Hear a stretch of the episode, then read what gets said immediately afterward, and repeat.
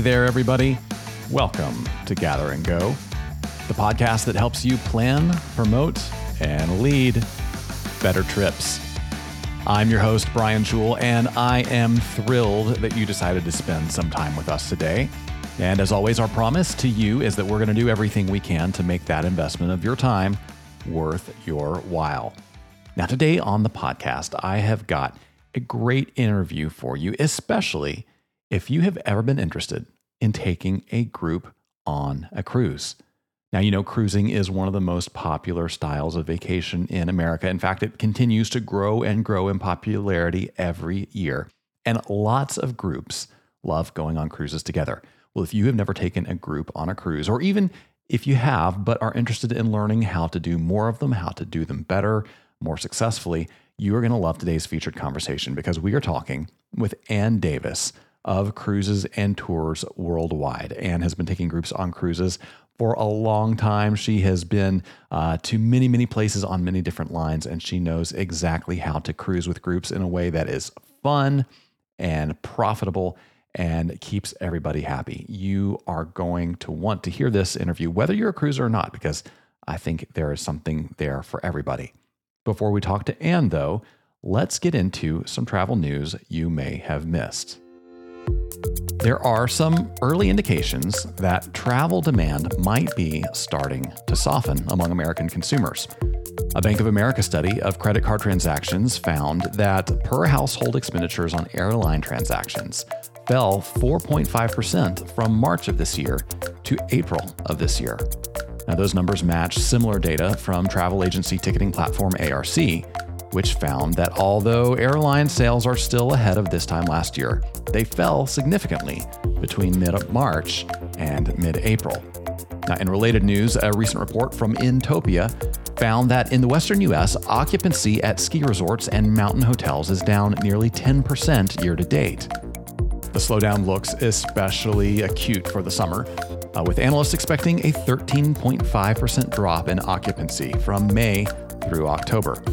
Now, Inntopia's analysts note that uh, while average daily rates at these properties are still at historic highs, the drop in occupancy likely indicates that hoteliers have reached a price ceiling. Now, this data all confirms information we shared on the last episode of the podcast, uh, indicating that more than one third of American travelers plan to spend less money on travel this year, quote, because of the high price of travel products. Well, now it's time to get into the road tip segment of our show. This is the part of every episode where we reach into our decades of travel experience and bring you some nuggets of wisdom we've picked up along the way that we think will help you make your trips better and smoother both for you and your travelers.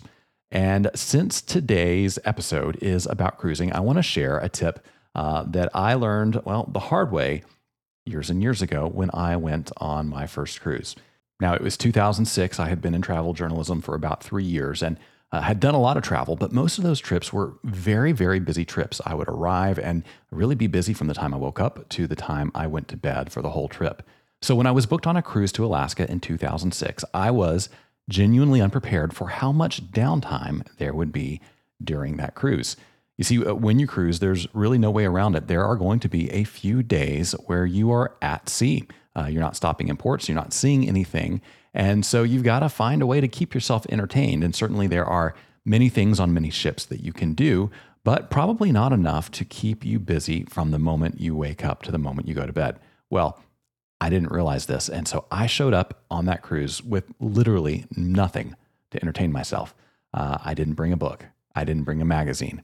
This was a year before smartphones were invented. Uh, and so I didn't even have a device I could browse. As much as I loved the cruise and as much as I loved Alaska, I found myself bored for much more time than I expected. And so what did I do? Well, I discovered that the cruise ship had a library on board. And I went to that library, I picked out some books, took them back to my stateroom, and I spent downtime on that cruise when we were at sea, when I couldn't find much else to do. I spent it reading. And to my surprise, I actually really enjoyed a couple of those books I found in the cruise ship library. Now, my tip for you today is not necessarily to hit the ship library when you're on a, on a cruise, although that's certainly something you can do. My tip is this when you're going on a cruise, you need to be prepared for downtime. You can enjoy the amenities, the shows, the fun things to do on the ship. Certainly, there are activities you can take part in, but there's always going to be some downtime, and your trip will be better if you show up with a plan for that downtime. Now, maybe your plan is to take a nap. That's awesome. Maybe your plan is to sit by the pool, to spend some time with loved ones. That's also great. But whatever it is, you need to come with a plan. So for me, that means whenever I go on vacation, whenever I go on a trip where I know I'm going to have a significant amount of free time, I bring books with me. In fact, I have a reading list of books that I can't wait to get to. I'm just waiting for the right trip to have time to read them. Uh, now, you might be thinking, well, you know, we have smartphones, we have devices today, and I can always keep myself entertained uh, by scrolling a social feed, by reading the news. Well, I got a couple of answers for you to, to that point. Number one, internet connections on cruise ships can be either very unreliable or very expensive. Uh, when you're at sea, of course, you're not going to have your uh, convenient 5G connection. You've got to rely on the ship's Wi Fi if you buy the Wi Fi package, and those can get really expensive. And they're still not necessarily as reliable as a good, solid connection on land. But even if you do have a good Wi Fi connection, do you really want to spend your vacation at sea scrolling social media? I don't think you do. So be prepared. Bring a book, bring a magazine, bring a friend, bring your bathing suit, bring a plan for that downtime. Make the most of your cruise. Well, before we move on, I want to share just a little bit of news from us.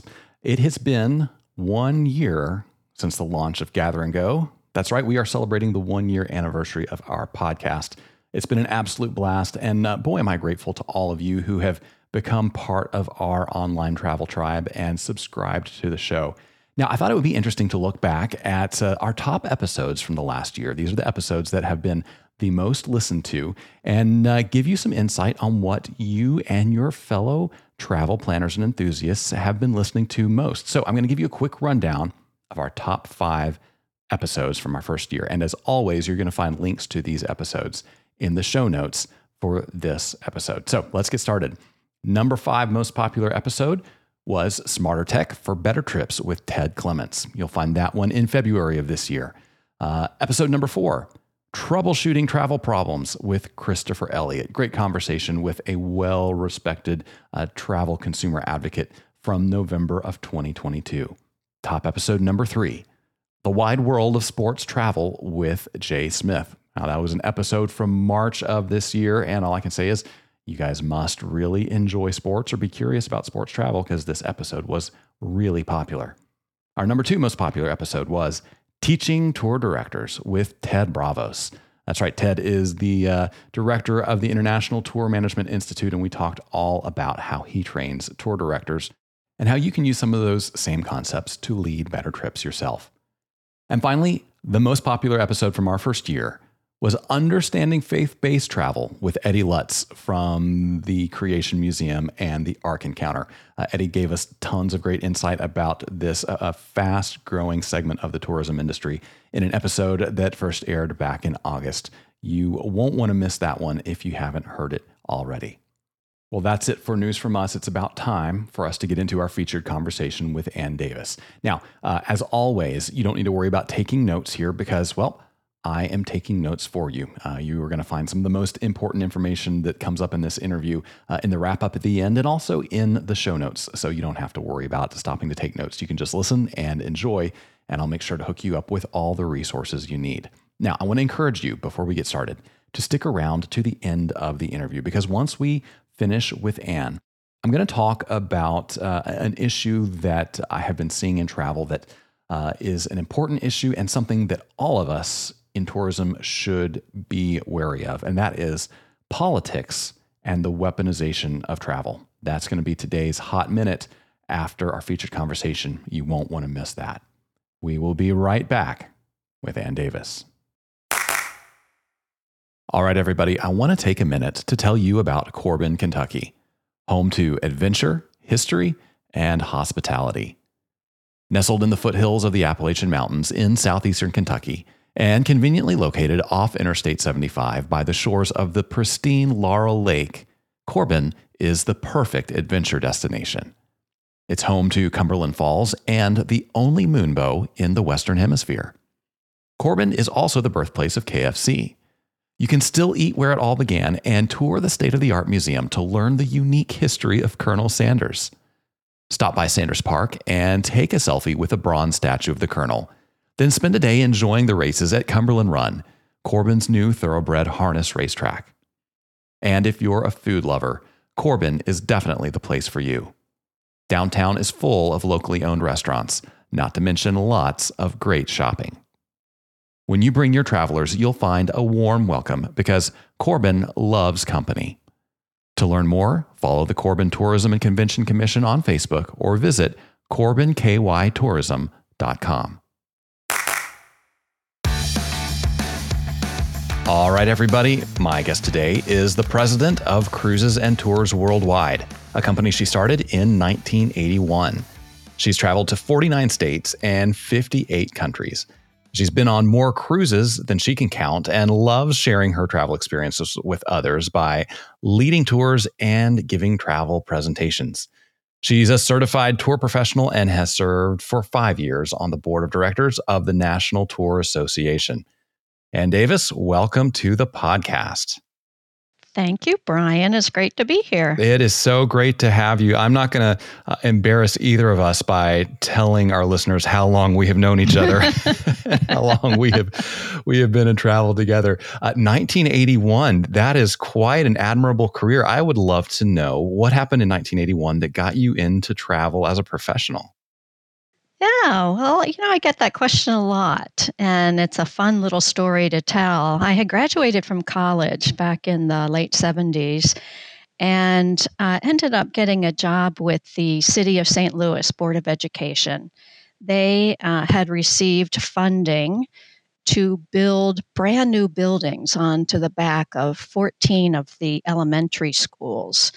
And I was hired at one of those schools to help um, start up programming for people in the community whose needs weren't being met K through K through 12. So they had, you know, they had the the kindergarten through 12th grade, but what else can we do to help people in the community, especially in terms of education? So uh, I was hired uh, to help start up some programs, including parenting programs, uh, preschool program, an after school program for teenagers. We also started a senior citizen program, and I just really liked that the best. Mm. Um, mm. I ended up you know, being put in charge of that program. And I planned educational speakers for the seniors. Um, we did exercise classes. I remember putting a um, Barry Manilow um, cassette tape into a tape recorder and doing like little simple exercises and stretching with them. Um, you know, I p- planned picnics and parties and the members started um, asking me if I would plan trips for the group. So I didn't know anything about professional tour operators. I just started planning the trips myself. I started with day trips and we used one of the school buses, you know, for that. But then they said they wanted to go to Branson and they wanted to go to the Wisconsin Dells and they wanted to go to Kansas City. So I started planning just making uh, hiring a motor coach for those trips and uh, making all the arrangements myself. And i just found that i had a knack for it. Um, then they the members started asking me hey would you set up a trip for my church group? Mm. and i got several requests like that. And um, the rest is kind of history. I left my position with the school and decided to start my own business so so somewhere along the way, uh, either you took a cruise on your own, or or somebody asked you to book a cruise for their group. Can you think back to your first cruise experience and kind of you know recall what that was like? Yeah, so it was very memorable. uh, my husband and I went with my parents on a Caribbean cruise in the 70s. My parents used to love to cruise, but you know, it was pretty expensive back then, and they had five kids. So they would go when they had like their 15th or 20th or 25th wedding anniversary. It was a special occasion. Mm. But uh, they uh, asked us if we'd like to go on a cruise with them. As I said, it was kind of in the late 70s. And I quickly found out how much there was to love about cruises. I mean, who doesn't like to sit down every evening at a beautifully set table and be waited on and choose from the menu, you know, whatever it was you wanted to eat? I remember just first standing by myself at the rail of the ship one day, just looking out, and all you could see was water mm. and just the magic of that. Um, and I will never forget the first port we came to was St. Thomas and woke up in the morning and pulled back the curtain from my little window and saw the bluest water I had ever seen. Um, the white sailboats, the blue sky, the, it was just all magical. And um, just getting off the ship and and seeing the the different ports and learning about the cultures of those people living on the islands it was i was hooked. I was hooked after my first cruise oh, for sure. yeah that's wonderful. So one of the reasons uh, that i really wanted to talk to you is that you have planned a lot of land tours for clients and you've planned a lot of cruises for clients and i think a lot of our listeners have a lot of experience, you know, like you said, booking a motor coach, putting an itinerary together and, and doing the simple land tour, but they maybe haven't crossed into cruising. So I would love for you to kind of bridge that gap, you know, because you you know both sides of of the industry so well. So I, I'm interested for your take on, you know, how planning a cruise for a group is similar to planning a land tour for a group and you know maybe how is it different as well Okay. Well, the only thing that's similar is really booking the air and the ground, ground transportation mm. for the group. Um, and if the group wants to include any shore excursions during the course of their cruise, just for their group, private ones, you know, that would be set up similarly to how a land tour is done. But that's about all. I mean, when it comes to the actual cruise portion of it, um, there are a lot of differences. So once it's determined, you know, what cruise they're going to take on what ship and where the itinerary and all that, as far as the planning is concerned, we have to then go to the group department with the cruise line. We have to um, block cabin space and that is usually um, you know different categories they're called where there might be an in, inside cabins ocean view cabins with a window balcony cabins etc um, we get a block of each so that the group leader has um, a variety of stateroom types to um, sell as reservations come in, we have to book the cabins, uh, book the people in the cabin or stateroom. I'll use that that word interchangeably. Mm-hmm. Um, you know, in the category that they want. And we have to keep a lot of stuff in mind. People want to be as close to midship as possible, for instance, mm. because that's going to be the most stable part of the ship. Mm. I mean, with today's stabilizers, it's not terrible if you're in the front of the ship or the back, but you are going to have a smoother ride when you're in the middle. Less motion, you know, uh, sickness issues if you can be close to midship. And it always um, is more accessible to things as well. There's not going to be as much walking. Yeah. We also keep in mind um, about the placement of the stateroom when it comes to noise levels. Mm.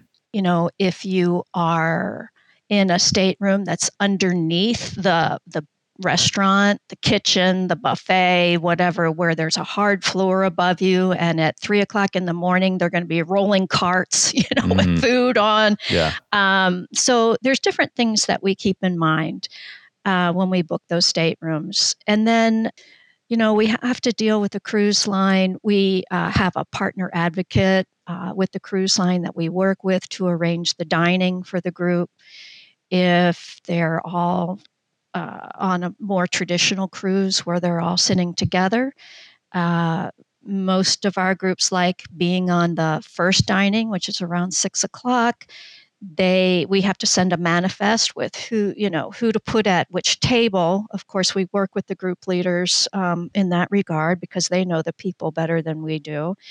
Um, so there's just a lot of different things. If the group wants a private cocktail party if they want to hold a meeting mm. while they're on board we work with different people with the cruise line to make all that happen. Yeah.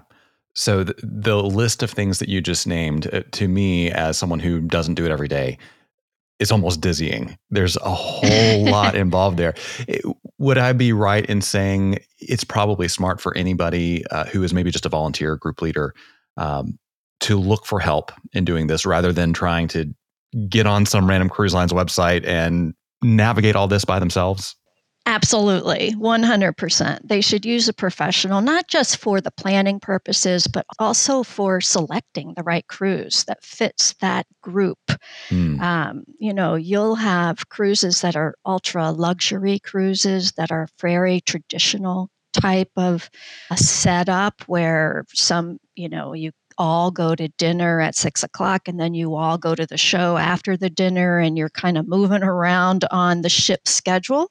You've got other cruise lines that uh, have a lot more options as far as restaurants and um, shows and activities. Uh, you've got some that have, you know, some cruise lines that attract young people when there's going to be a lot of partying involved. You know, there's just so much with the selection and the planning that um, using a professional tour operator is really the way to go. And I'll, I'll just give a little plug too. There's a big difference between travel agent and tour operator. Mm. And you can go to a travel agent and you can work with them to book a cruise and get all that lined up. But if you're using a group tour operator, someone who only deals with groups, they're going to have a lot more insight into how to make the experience the best it can be. Mm, yeah, that's really good to know. So there are so many cruise companies. I mean, I could probably name seven, eight, nine well known cruise brands. Uh, you can cruise to basically every continent in the world, every ocean, every sea. So, you know, if a if a travel planner has people in their group who are saying, "Hey, what if we took a cruise?" How should that planner start narrowing the field, start kind of identifying the right destinations, kind of figuring out which tour companies or, or, or, which cruise companies fit them best. What what is step one for that person who all they know is okay, my people want to cruise. Now what do I do? We have to consider the demographic first of the group. Mm. You know, we'll work with the group leader to say, tell, tell me about your group. Mm. You know, are they uh, are they older?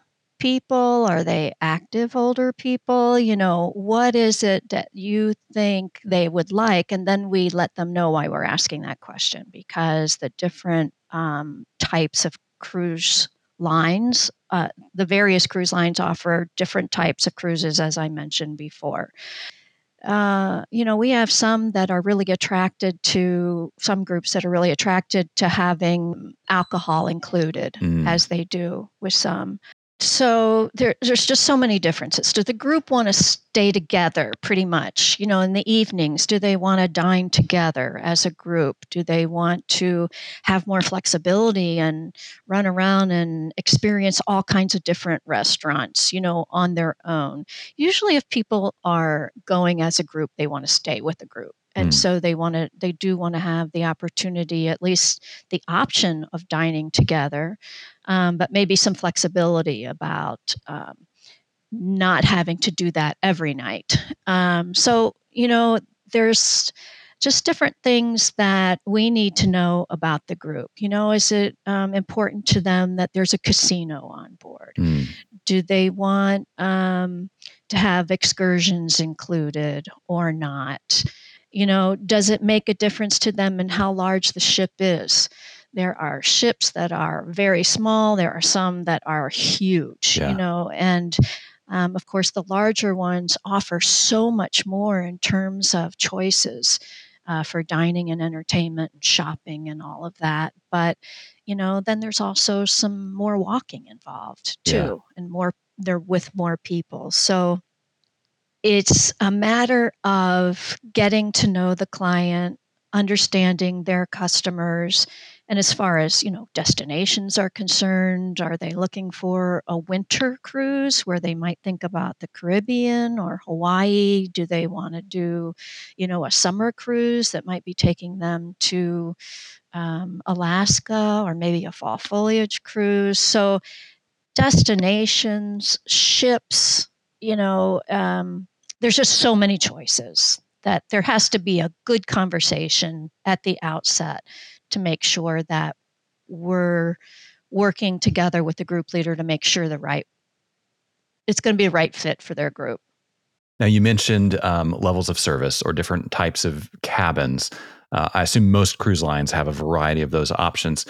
What do you find works well with groups? Does it does it work for a group leader to say, you know what, I'm picking one level of service for all my people so that everybody has the same experience, or are they saying we want to find ways to let each individual customer or couple or family pick the cabin level that's right for them, and and, and how does that all work out practically? Well, yes, all cruise lines have different levels of staterooms or cabins. An inside stateroom with no window, as I mentioned, ocean view, balcony, a mini suite, a suite. But unless you're talking about a suite, it's the same level of service mm. that people are going to get. So they'll what we'll do is again just block several inside ocean view and balcony staterooms. Of course, they're all priced differently, which is a little different than on a land tour where everybody's paying the same price. Yeah.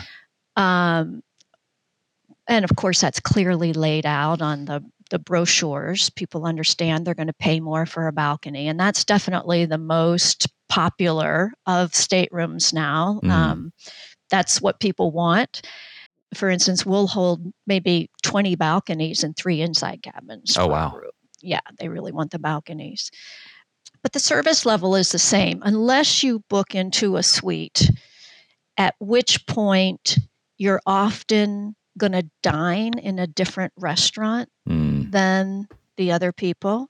There's a, you know, like a special restaurant that has a higher end menu and you can eat there for breakfast, lunch, and dinner in that one special smaller restaurant um, if you're in a suite. But beyond that, everything else, all levels of service are the same.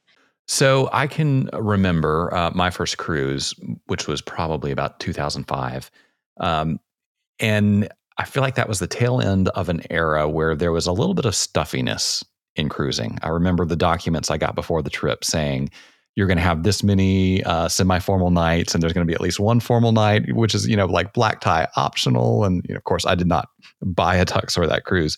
But um, how much is that still going on in cruising? And uh, if it is how much of it is you know sort of optional at uh, the traveler's discretion Oh my gosh, it's changed so much from that first t- cruise I went on in the 70s. Definitely. My dad used to take his tuxedo. It was white, I remember. He used to pack up his uh, white tuxedo, and you never saw so many long gowns and so many sequins in your life when we were cruising in the 70s and the 80s. And all the women, I mean, they brought an outfit for everything, even on board casual. You know, it was very upscale country club casual, making sure the shoes in the bag matched, you know. Um, that shows how old I am. Mm. But um, as our society has become so much more relaxed, so has the uh, dress code on ships. They've really moved with, you know, the societal changes. And um, even on some of the most luxurious ships, uh, men are often allowed to wear nice jeans. Mm. They'll call them designer jeans, but as long as they don't have any holes in them, they are allowed to wear jeans as long as they have a collared shirt and they have closed toed shoes. The men, the women can wear sandals, but the men have to wear closed toed shoes uh, and a collared shirt. Um, men no longer have to bring even a jacket and tie uh, on a cruise if they don't want to. What they do now is they say, um, they'll say in the the daily newsletter something like, you know, this evening is um, um, the I forget what they call it, but like photography night, where mm they're going to have the photographers out taking pictures. So if you'd like to wear your finest attire, tonight's the night, you know, to do that. They give little clues as to, you know, how people might dress, but you might be at a table where uh, someone next to you is all dolled up and the other person on the other side of you has on nice jeans and a top. So it's really a mixed bag, but more and more people are dressing much more casually uh, on a ship. And you talk about rigidity and stuffiness. Um, I think it applies not just to uh, attire, but also the whole feeling on the ships now is just much more relaxed. Um, you there's there's more shows to choose from, more restaurants to choose from. Everybody can kind of do their thing, and uh, I think that's what society wants, and that's the way it is. Yeah. So, talk to me about how you manage that wide menu of choices uh, in the context of a group. Because, you know, on land, groups are going to eat many of their meals together. They're going to be doing almost all the same activities together on a tour. Uh, when you plan a, a trip for a group, to what extent are you booking the group together, let's say on shore excursions, versus letting them choose their own excursions once they're on board? Uh, you know, how much are you trying to book them all into the dining room together versus saying, hey, you know what, tonight, guys, everybody go to the you know specialty restaurant or the buffet or you know room service or whatever whatever sounds good to you. How do you keep a good group experience when you're in a place that has so many options that's a great question. And, you know, there was a learning curve with us, uh, I'd say about five to 10 years ago when these cruise ships started offering more options. You know, how do you keep the group together as much as the group leader wants to keep them together. Um, because if you're going as a group, if you've signed up to go with the group, they want to be with the group. You know, otherwise yeah. they could sign up for a, a, cruise on their own, but they want the camaraderie of a group, especially with so many women traveling, you know, by themselves. Mm. So, um, what we do is reserve space at the first dining seating. And some cruise lines that don't have first dining seating, we will reserve a certain time. Usually it's 5:30, 6 o'clock. And we have tables in a particular area just for our group. So every night, if people would like to, they can enter the dining room at six o'clock. They can go to their table, see everybody in their group, and dine with them. But if they choose that night, they don't feel like getting showered and dressed for dinner or being around people. They just want to go up to the buffet, get something to eat, and go to their stateroom. They don't have to show up. Um, they can do what they want to do, or if they want to go to a specialty restaurant that night, um, they'll do that. So no longer can you expect that everyone is going to show up every night. They they have the choice. The people have the choice. Mm. But the group leader has set it up so that if they want to be together, this is where they can meet. Uh, meet up. And so I think it works out quite well. Yeah. And then, uh, you know, as far as shore excursions, it really depends on the destination, is what we advise our group leaders. If they're doing a Caribbean cruise, there are so many people that maybe have already been to the ports or all they want to do is go to the beach or all they want to do is shop that we recommend on Caribbean cruises that you just let people choose what they want to do. Mm. Um, Alaska is another one because we do a land tour before the cruise, and the land tour includes things like you know, dog sledding and salmon bake and things of that nature. So when they get on the cruise, there are other things that they might want to pick from. Um, as a group, they already did a lot of things together. Um, but on the cruise, they might want to really splurge and spend $400 to take a helicopter up onto the top of Mendenhall Glacier or they might want to go salmon or halibut fishing, you know, do deep sea fishing. So every, we leave people pretty much on their own.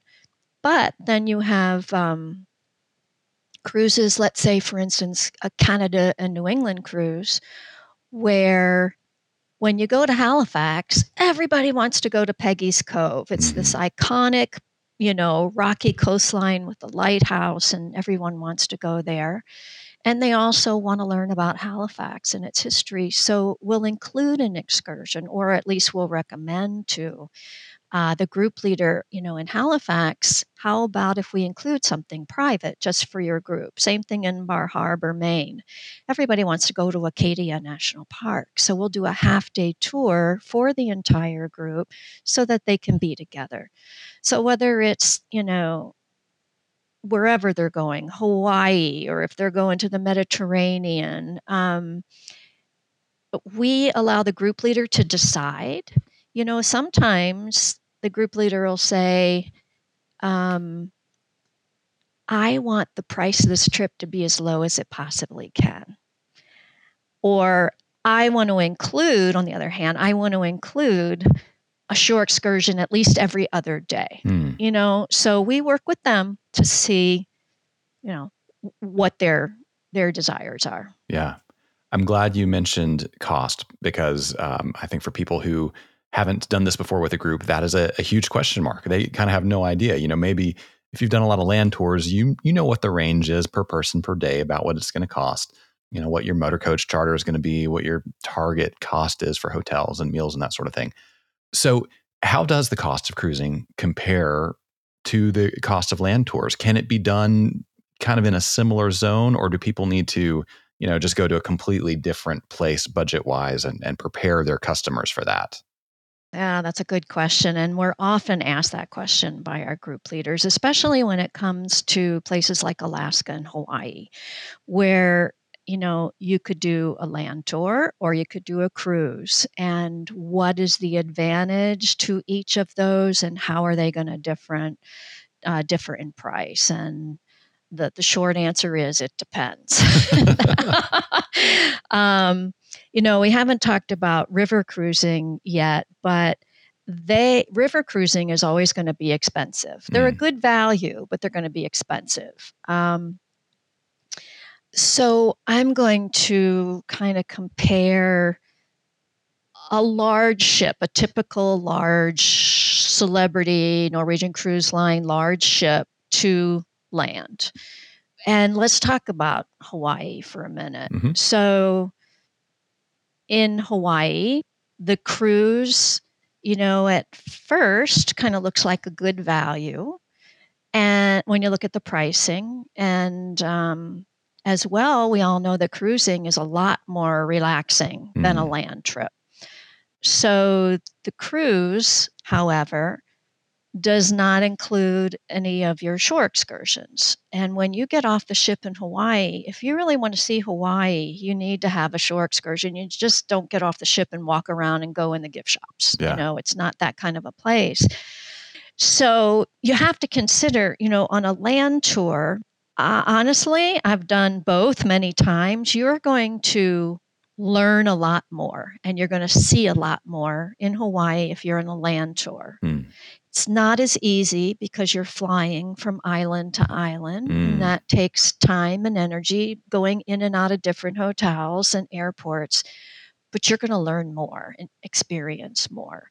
As far as cost goes, it's all going to be included. You know, mm. all of your sightseeing is included um, I would say that whether you're doing a cruise or you're doing a land tour, if you do the cruise and you start adding in a budget for some sightseeing, they're going to be somewhat comparably priced. Interesting.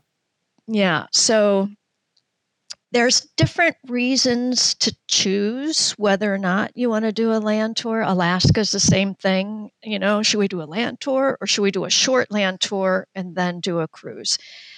typically they're going to come out to be very similar in pricing. Uh, you mentioned sometimes you'll do a couple days, um, maybe pre or post on a on a cruise. I remember before the pandemic seeing uh, some companies that would do you know a week on land and then a week on a cruise and stuff. Number one, that just seems like forever to be traveling anywhere. But uh, just from a logistics and, and, maybe a cost point of view, is it feasible to try to you know stack land and uh, and cruise together, or does it make more sense just to to look at pre and post extensions? Pre and post are really a good idea since it does not, and we always do pre uh, 99% of the time we do pre. People like to get the land part over with and then get on the ship and relax, right? Yeah. Um, because being on land is a little harder. Um, so when we go to the Mediterranean, for instance, let's say the ship leaves out of Rome, but it never visits Rome. It doesn't have time in Rome. And so we'll go into Rome for two or three nights ahead of time and we'll do a package there. We've done that like in Copenhagen and in um, Barcelona, definitely in Alaska. We always recommend doing a land tour prior to getting on the ship. Even in Hawaii, we do two or three nights in Honolulu so that they get to see stuff in Honolulu because the cruise ship leaves from there. It doesn't spend any time, you know, during the cruise there. Yeah. So that makes um, a lot of sense. That way, you're not getting the trip to be too long and too expensive. So, uh, where is the best place for people to find you, Anne, and your company, and uh, to, to reach out to you if they want to know more or maybe look at working with you? Yeah, we would love that actually. Um, we are located in St. Louis, but we have groups all around the Midwest and the South that we work with. Um, we are we have an 800 number, which is 800 435 2710. 800 435 2710.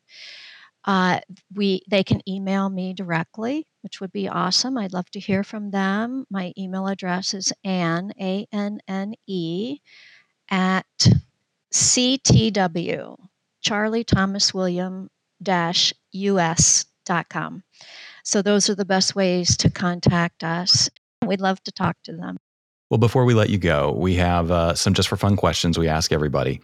So, so first of all, when you travel, do you like a window seat or an aisle seat?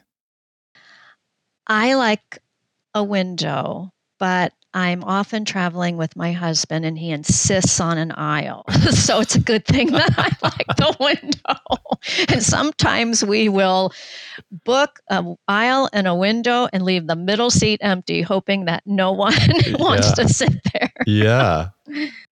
So, uh, what's something that is always in your carry on that you wouldn't travel without? Okay, well, this is actually something that's kind of new. Um, I don't drink coffee. I only drink espresso. Mm. And I do not like getting caught escorting a trip and there's no place I can get espresso based drink around. So I have a little jar of instant espresso. it's like an expensive brand. My husband gave it to me for Christmas. That's one thing I take with me so I can be sure to have my espresso in the morning. you can't mess around with caffeine. You got to get the no. right stuff. so, if you had a free airline pass and a week with nothing else to do, where do you think you'd head next? Oh my gosh. The first thing that comes to mind is Switzerland. Mm. Um, I have um, just kind of skirted that country briefly, um, and I would like to go there and just spend some time, do some hiking and sightseeing, and yeah, so that's what I'd say. Uh, that sounds like a plan to me for sure. So, the last question is uh, What is something you have seen or done on the road that you wish you could go back and experience again with somebody you love? Okay, so can I just change that a little bit because Sure. someone I love was with me, Oh, cool. but I would love to do it again. Uh, my husband and I took a group on a cruise around French Polynesia, Mm. in, you know, Tahiti and Bora Bora, Moorea, Raiatea, and we did what is known as a drift snorkel, where you uh, have your snorkel gear and your little life vest on, and you put your face down in the water and the water just carries you right on top of all this beautiful these beautiful coral formations and everything. The water is only like 18 inches deep. Oh, it's oh, wow. not deep. You feel like you're going to scrape yourself on this stuff but you don't. And for about a mile you just drift. And i was so nervous the first time i did it because i didn't know what to expect but i got out of the water and i ran a mile back just to do it again. Oh, wow. And that is something that um, I would love to share with, um, you know, people I love. Yeah. Oh, that sounds wonderful. Well, Anne Davis, it's been a pleasure to have you on the podcast. Thanks so much for joining us. Oh, it really was my pleasure, Brian, and great to see you again.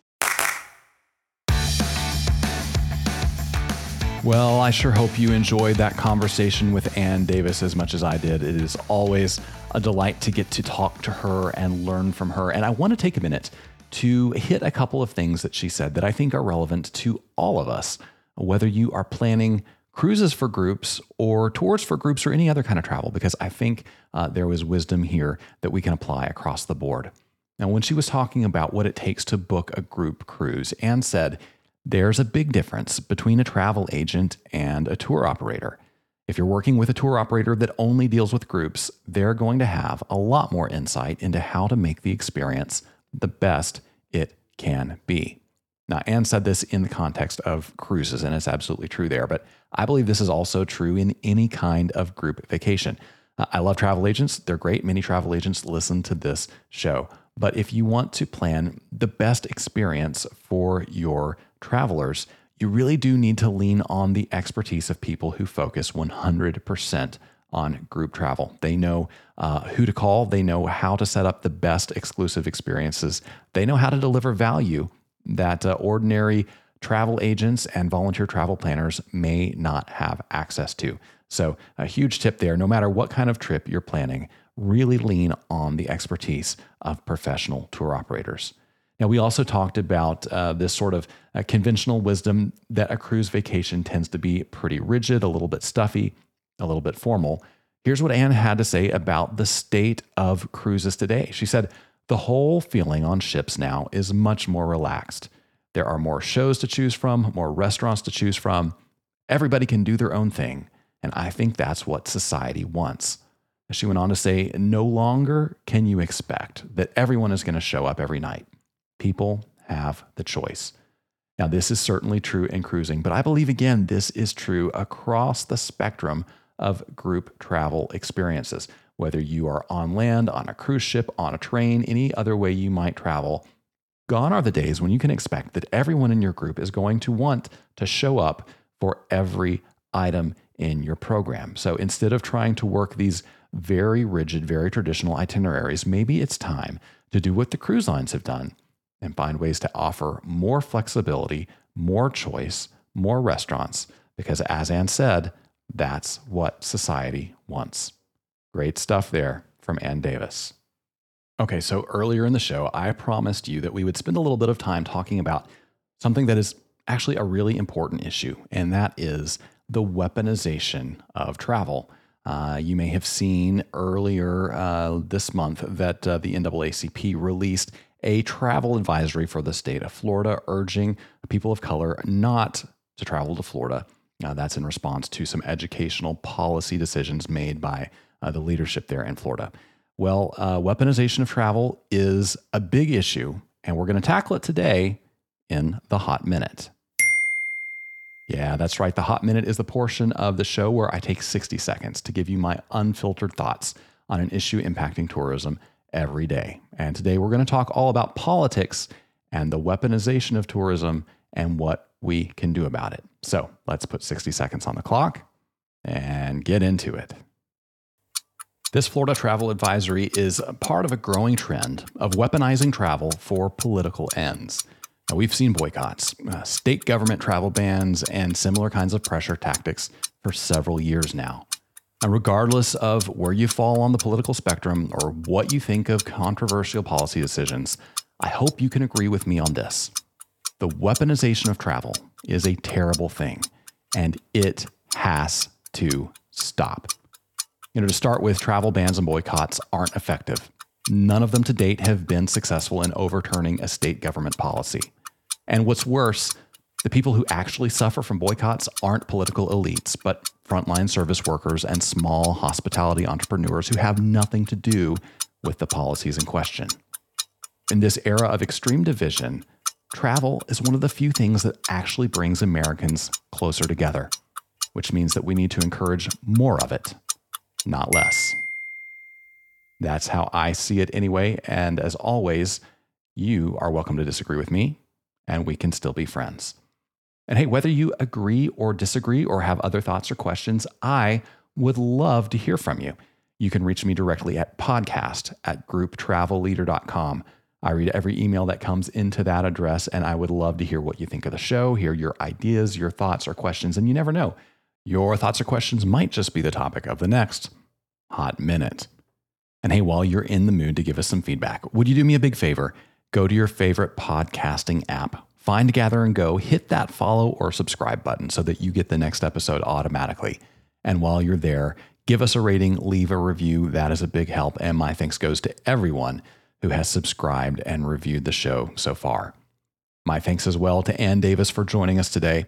On the next episode of Gather and Go, I'm going to bring you a fascinating conversation with Todd Powell of Vacations by Rail, who is going to tell us all about what it's like to take a great vacation across the United States or across Europe on a train and why you should consider doing the same for your travelers. You won't want to miss that. Until then, though, remember this at the end of the day, we are all on this trip together. So let's make it a good one. See you next time on Gather and Go. Gather and Go is hosted and executive produced by me, Brian Jewell. Our publisher is Mac Lacey. Danya Simmons is our creative director. Ashley Ricks is our circulation manager and graphic designer. Our sales team is Kyle Anderson and Bryce Wilson. To advertise on the podcast, call Kyle or Bryce at 859 253 0455. Gather and Go is a production of the group Travel Leader. For more information on our podcast, magazines, and events, visit us online at grouptravelleader.com.